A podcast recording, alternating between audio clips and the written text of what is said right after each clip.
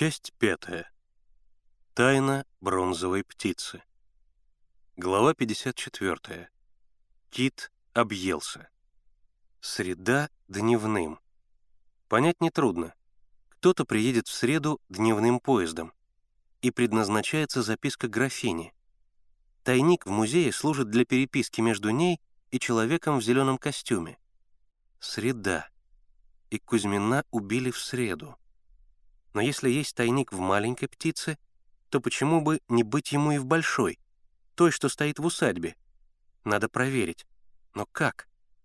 Конечно, теперь, когда ребята проникли в людскую, их шансы подобраться к бронзовой птице увеличились. Но... Но Сева катастрофически быстро выздоравливал. Миша заставлял его держать термометр по полчаса, но столбик ртути никак не поднимался выше 36,6. Потом приехал врач и объявил, что Сева здоров и завтра может встать и выйти на улицу. Значит, надо покидать людскую. Что же делать? Эх, если бы кто-нибудь заболел. Миша ходил по лагерю, с надеждой заглядывал каждому в лицо и спрашивал, как кто себя чувствует. Но все чувствовали себя прекрасно. Никто ни на что не жаловался. Тогда Миша сказал Бяшке. Мы спохватываемся, когда кто-нибудь заболеет, а по правилам медицины надо предупреждать заболеваемость. Бяшка обиделся. «Я все время говорю о профилактике, а меня никто не слушает. И ты первый». «Хорошо, хорошо», — не стал с ним спорить Миша. «Но пока нас не выгнали из госпиталя, надо им воспользоваться. Осмотри всех ребят, и если найдешь кого-нибудь подозрительным, то сразу клади в госпиталь. А завтра мы вызовем врача. Осматривай как следует. Если ошибешься и уложишь в постель здорового, тоже не беда. Лучше ошибиться в эту сторону, чем в другую. Бяшка ревностно принялся за дело. Всем была измерена температура. Эта процедура длилась долго, так как в лагере был всего один градусник. Пока один его держал, Бяшка другому осматривал горло. Он считал себя большим специалистом по горлу. Его мать служила няней именно в той больнице, где лечили ухо, горло и нос. «Раздвинь-ка пошире пасть», — говорил Бяшка, заглядывая каждому в рот. А так как был мал ростом, то вставал при этом на цыпочки. Потом он глубокомысленно объявлял. «Да, краснота, плохо дело». В каждого он готов вцепиться и тащить в госпиталь. Но кому охота ложиться в госпиталь в такую жару? И настоящий больной не сознался бы в своей болезни. Конце концов, всем это надоело.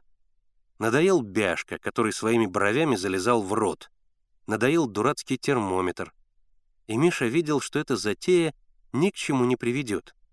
Разве здорового человека уговоришь, что он больной? Миша махнул на все рукой. Ничего не поделаешь. Придется завтра освободить людскую. Придется расстаться с такой прекрасной возможностью проникнуть в дом и осмотреть бронзовую птицу. И все же Спаситель явился. Явился он в образе кита, изможденного и страждущего, стонущего и держащегося за живот. Кит объелся. Радости Миши не было границ. Кит, конечно, выздоровеет, не в первый раз объедается. Полежит денек-другой и встанет, как ни в чем не бывало. Ясно, он объелся, когда ездил со Славкой в Москву за продуктами. Но Миша не стал допытываться, чем объелся кит. Важно, что он действительно объелся. Это самое главное и самое приятное. Завтра приедет доктор, даст ему касторки или английской соли, а сейчас надо уложить его на место Севы, которого держали уже буквально силой. Кит был немедленно выдворен в людскую. Сева со всех ног бросился бежать от нее подальше. Когда графиня узнала, что взамен одного больного в ее доме помещен другой, она ничего не сказала, повернулась и ушла. Но вскоре приехал доктор, а ведь Миша его не вызывал. «Что опять приключилось?» — спросил доктор. Он слез с дрожек и привязал лошадь к дереву. Хотя при одном взгляде на тяжелого, ленивого коня было ясно, что он и сам не сдвинется с места. «Еще один парень у нас серьезно заболел», — сообщил Миша. «Посмотрим», — хмуро проговорил доктор, направляясь к дому. Осмотр кита подтвердил, что он действительно болен. Доктор даже предположил, что у него дизентерия. Но Миша объяснил, что подобные расстройства желудка у кита случаются систематически, приблизительно в две недели раз. Доктор выписал лекарство и предупредил, что больному есть почти ничего нельзя, чем поверг кита в крайнее уныние. Потом, еще больше нахмурившись, доктор вышел к графине, ожидавшей его возле веранды. О чем они там говорили, Миша не слышал. Через некоторое время доктор вернулся совсем мрачный и, уезжая, сказал, «Мальчик пусть лежит, пока я не разрешу ему встать. Держите его на строгой диете. Он должен вылежать. А на всякие побочные обстоятельства не обращайте внимания».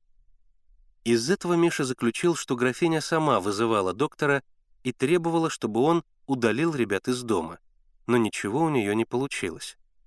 На следующее утро графиня выехала в город.